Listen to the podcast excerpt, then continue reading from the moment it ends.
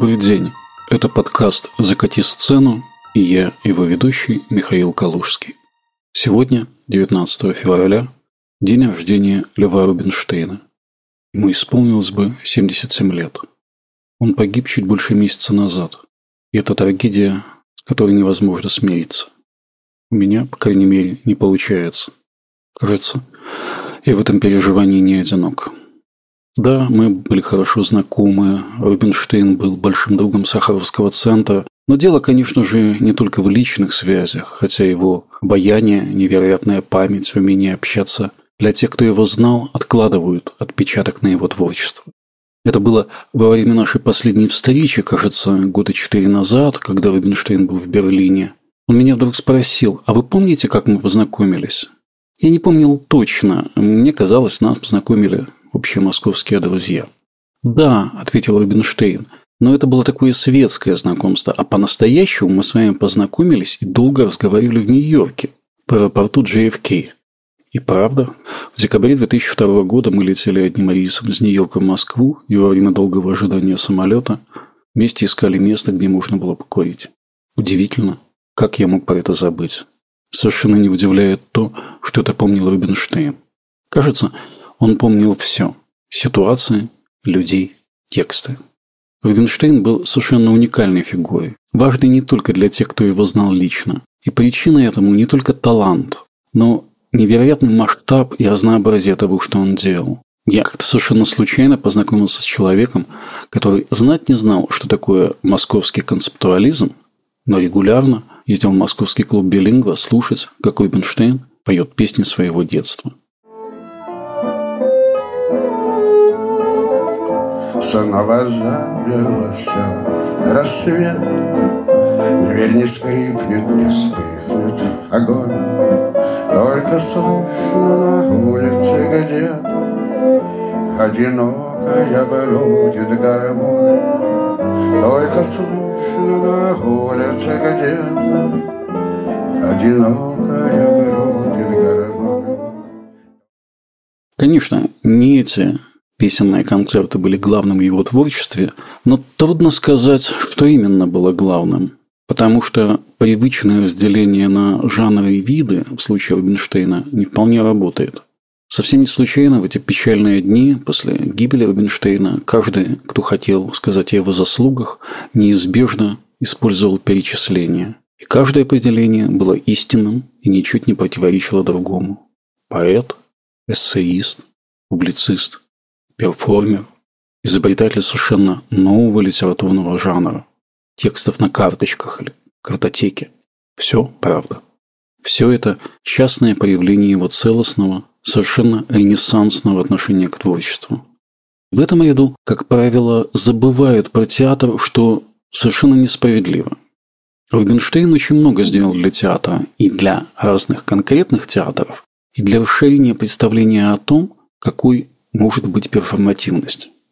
Поэтическая группа «Альманах», куда входили Рубинштейн, Михаил Айзенберг, Сергей Гондлевский, Тимур Кибиров, Виктор Коваль, Денис Новиков, Дмитрий Александрович Пригов и Андрей Липский, вышла к зрителю, слушателю еще в апреле 1988 года как часть программы театральных творческих мастерских при Всесоюзном театральном обществе. Это происходило на малой сцене театра имени Пушкина. С сентября того же года альманах стал регулярно, два раза в месяц появляться в афише этих мастерских. Вот довольно редкая запись из тех времен выступления Рубинштейна, Дмитрия Александровича Пригова и музыканта Марка Пекарского в зале имени Чайковского. 4 мая 90 -го года они выступают вместо планового филармонического концерта. Человек не соловей, даже если среди ветвей. Человек не барабан, сквозь туман. Человек не стая туч, даже если он могуч. Человек не груда скал, даже если он устал. Человек меня поймет, если он не идиот. Человек не идиот, даже если не поймет. Человек не человек, если он не человек. Человек не против бы отказаться от борьбы. Аплодисменты. Но эти времена кажутся совсем давними, а позже Тексты Рубинштейна нередко появлялись в театрах. Можно, например, вспомнить оперу «52» Александра Манацкого в петербургском БДТ, который поставил сам композитор, или спектакль «Я здесь» Максима Диденко в Новосибирском старом доме. Рубинштейн дважды писал для Дмитрия Крымова.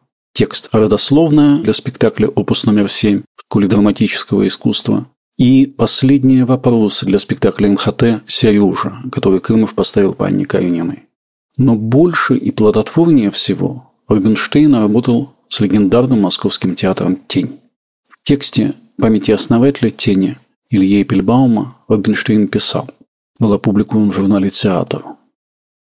«Я второй раз пишу что-то для журнала «Театр», и второй раз это случается по просьбе главного редактора. Первый раз она меня попросила написать о том, почему я не люблю театр. «А разве я его не люблю?» – спросил я, симулируя некоторое удивление – ну, ты же сам все время говоришь, что терпеть не можешь театр. Вот и напиши, почему. Вообще-то, я и правда долгое время был уверен, что я не люблю театр.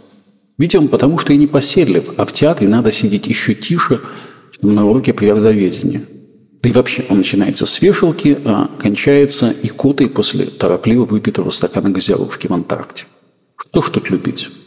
Театр «Тень» стал, может быть, первой или, по крайней мере, одной из первых театральных институций, вернувших меня, как блудного сына, в это двусмысленное, но такое соблазнительное пространство. По грустному стечению обстоятельств последнее публичное выступление Рубинштейна прошло в театре 8 декабря прошлого года в Московском независимом театре «Пространство внутри». Почему я выбрал первым этот, э, значит, э, этот первый текст? Потому что он как раз в себе черты поэзии и прозы э, вполне как бы вполне соединяет, объединяет и, в общем, посмотрим. Он назыв... я... Там действительно 37 пунктов, но я не все прочту по некоторым своим таким, значит, внутренним причинам, но неважно. В общем, там 37 пунктов. Текст называется «Что хотелось бы забыть, но не получается».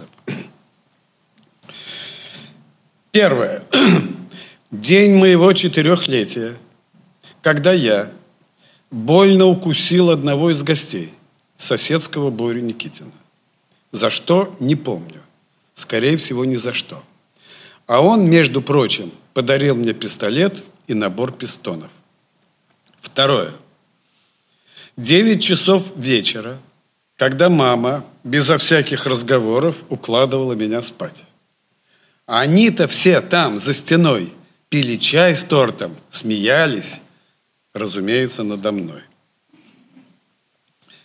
Четвертое. Детский мир, куда мы поехали с мамой, чтобы наконец-то купить мне матросский костюм. Куда там?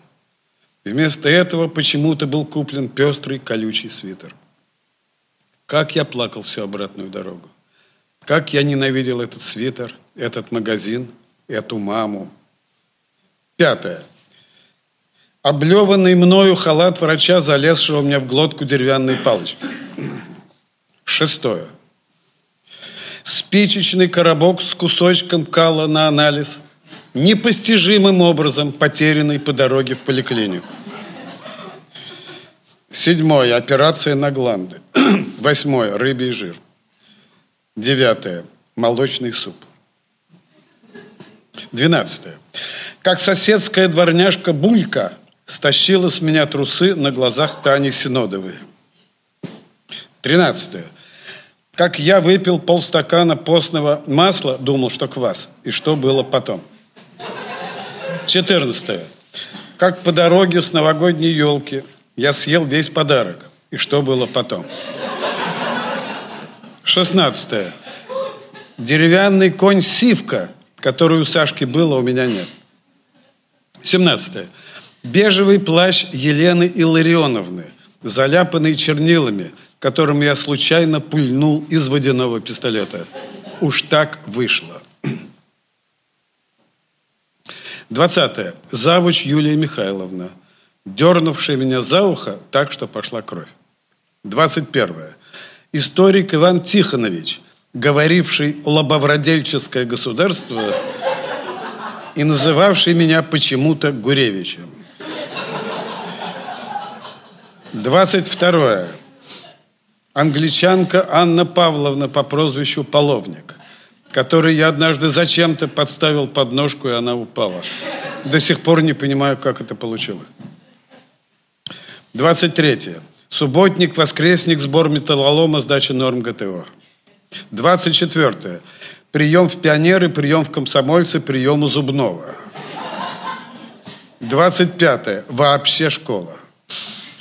26. Первые литературные опыты. 27. Вторые литературные опыты. 28. Ленин, из-за которого я навсегда рассорился с одной девушкой. Она говорила, что что-то же должно у человека быть святое. 29. Повышенные социалистические обязательства. 30. Песня «Мой адрес Советский Союз». 33. Некоторые другие песни. 34. Памятник Дзержинскому, у которого я однажды назначил свидание, забыв, что подойти к нему невозможно. Свидание, понятное дело, не состоялось. 36. Пять часов вечера 4 апреля 1996 года. В чем-то было дело, не скажу. 37-е, многое другое. Вот. И да, можно. И, и другой текст тоже для Эсквайра, и в нем действительно 72 слова. Э, значит, он навеял вот каким воспоминанием. Я вспомнил, что когда я э, поступил в четвертый класс, э, то началась как бы история, в смысле история, э, это, дисциплина, история началась, урок истории. Тогда, видимо, видимо, она была еще не до конца переписана с времен конца 40-х годов, когда была борьба с космополитизмом и, и приоритет всего национального над всяким, значит, э, над всяким, не национальным, ну, вроде как сейчас это все, да? И учебник истории начинался со слов, это я хорошо помню, в четвертом классе, начинался со слов «Наши далекие предки были славяне». Просто я это помню хорошо. И тогда я к этому вполне как бы не... Ну, ну да, а что? А что? вот, этот мой рассказ, 72 слова, называется... Так и называется «История».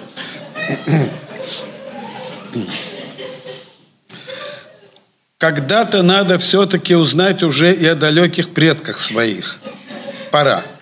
У нас теперь история. В четвертом Б-классе. 1 сентября 1957 года. Александра Федоровна встала. Празднично сверкнул золотой зуб. Наши далекие предки, ребята, были славяне. Гезатулин, спишь? Не выспался за каникулы? Манукян, что я сейчас сказала? Повтори. Толстуха Манукян болтает с Йозиносом. Ей не до предков славян. Снова. Наши далекие предки были славяне. Рубинштейн, а тебя не касается? Извертелся весь. Славяне селились, многоточие. Этот э, короткий рассказ из 72 слов в каком-то смысле идеальное произведение Рубинштейна. В нем концентрированно явлена та политическая установка, которая стала для Рубинштейна поэтической. Частный человек встречается с системами насилия и языковых клише. Кроме того, это очень короткое произведение принадлежит самым разным жанрам. Что это, как не пьеса в самом традиционном понимании? Персонажи, единство действия и места.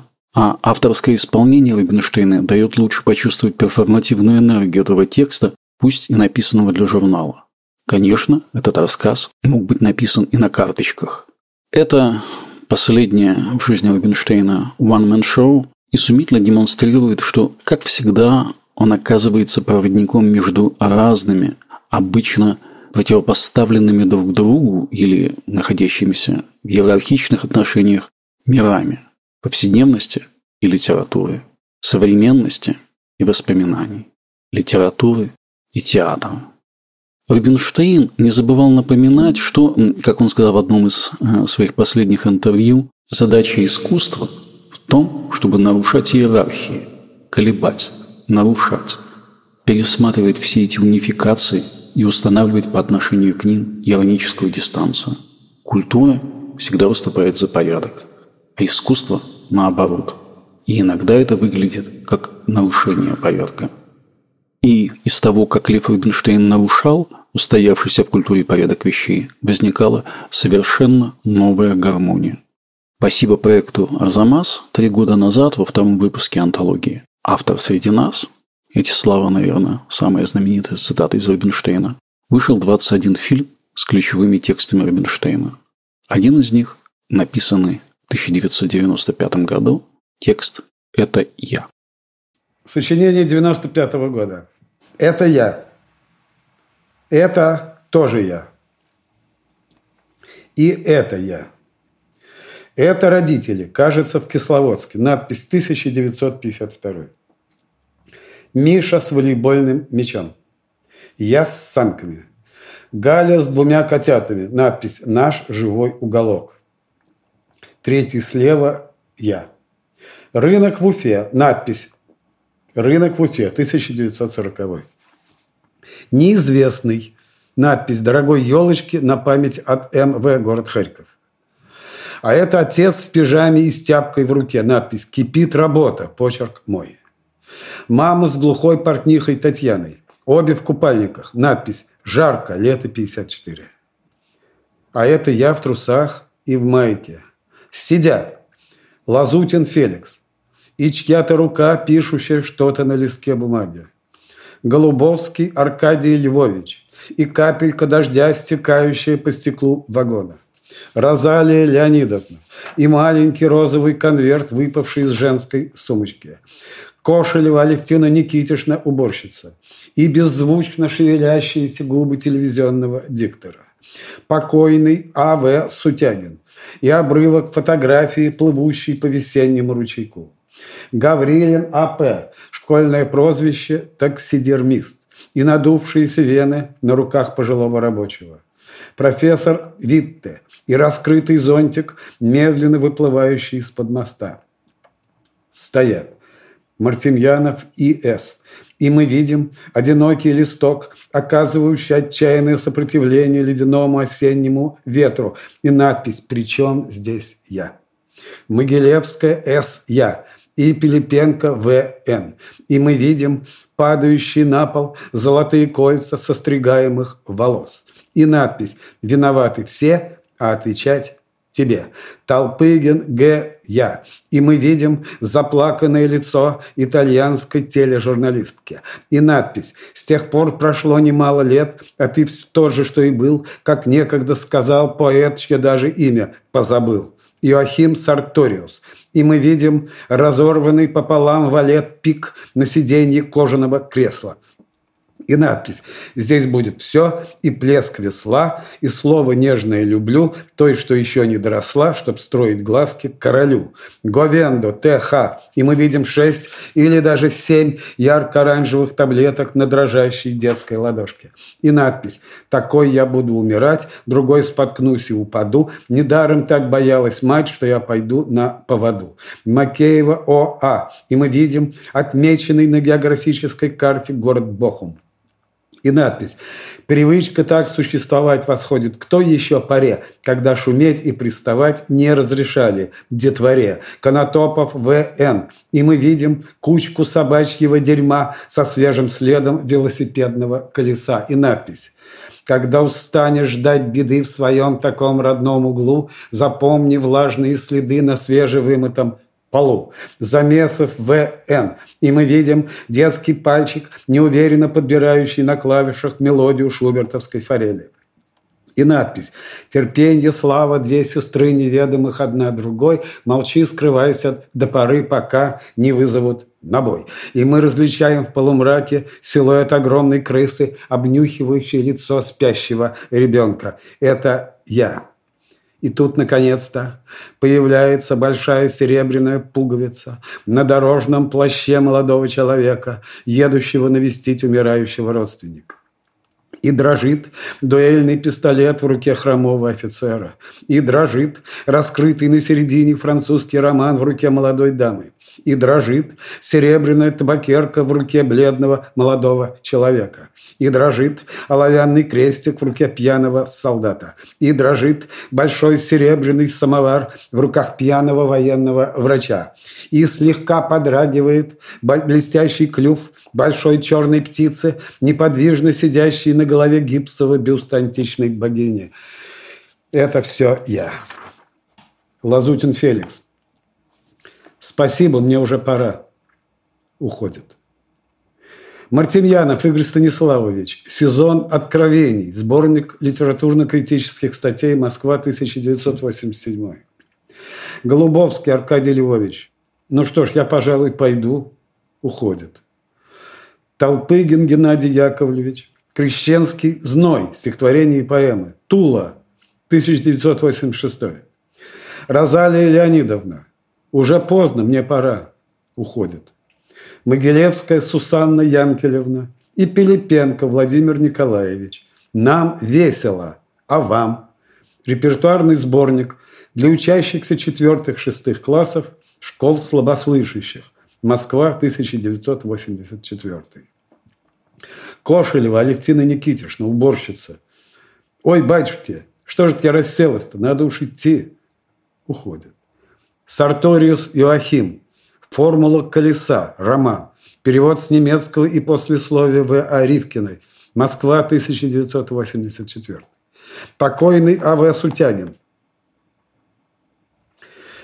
Бывают ли у вас, Любочка, такие состояния, при которых буквально все, что происходит с вами и вокруг вас, вон старушка, видите, что-то ищет в сумке, а вон кошка забежала за угол, что все это исполнено какого-то великого и тайного смысла, который, кажется, сделай лишь малые усилия и поймешь сразу и навсегда. Что, простите? Ничего, я слушаю. Так бывает или нет? Что бывает? Уходит. Говендо Тамара Харитоновна. Некоторые вопросы неконвенциональной поэтики поздних трудах Джеймса Доусона. Сборнике «Актуальный лабиринт», выпуск 3, Москва, 1992, страница 12-21. Макеева Ольга Александровна. Календарные обряды племен Среднего Левобережья. Там же страница 12-21. Конотопов Валерий Николаевич. Драма Томаса Бауэра «Скотница и Курфюрст» к анализу основных мотивов. Там же страница 12-21. Замесов Виктор Николаевич. Кризис паразитарного сознания. Что дальше? Там же страница 12-21. Гаврилин А.П. Мы, к примеру, говорим, вот ветер шумит, да? Ну да. А шумит вовсе не ветер, а то, что попадается ему на пути. Ветки деревьев, кровельная жесть, печные трубы. А ветер, Любочка, не шумит. Что ему шуметь?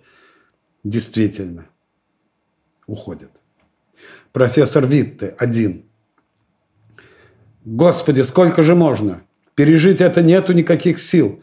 Ведь я же честно стараюсь. Видит Бог, я честно стараюсь. Срывается на крик. А это все она. Она. Это тупая мещанка Антонина. А уж чего мне стоил ее восхитительный кузен? Это ненасытная скотина, украшенная университетским дипломом. Знает один только Бог. Впрочем, я, кажется, знаю, что надо делать. Уходит. Вот смотри, сначала надо протереть вот этой губочкой. Смотри, я ведь тебе показываю. Вот этой губочкой. Потом вот этой сухой тряпочкой, чтобы не ржавело. Понятно? Уходит.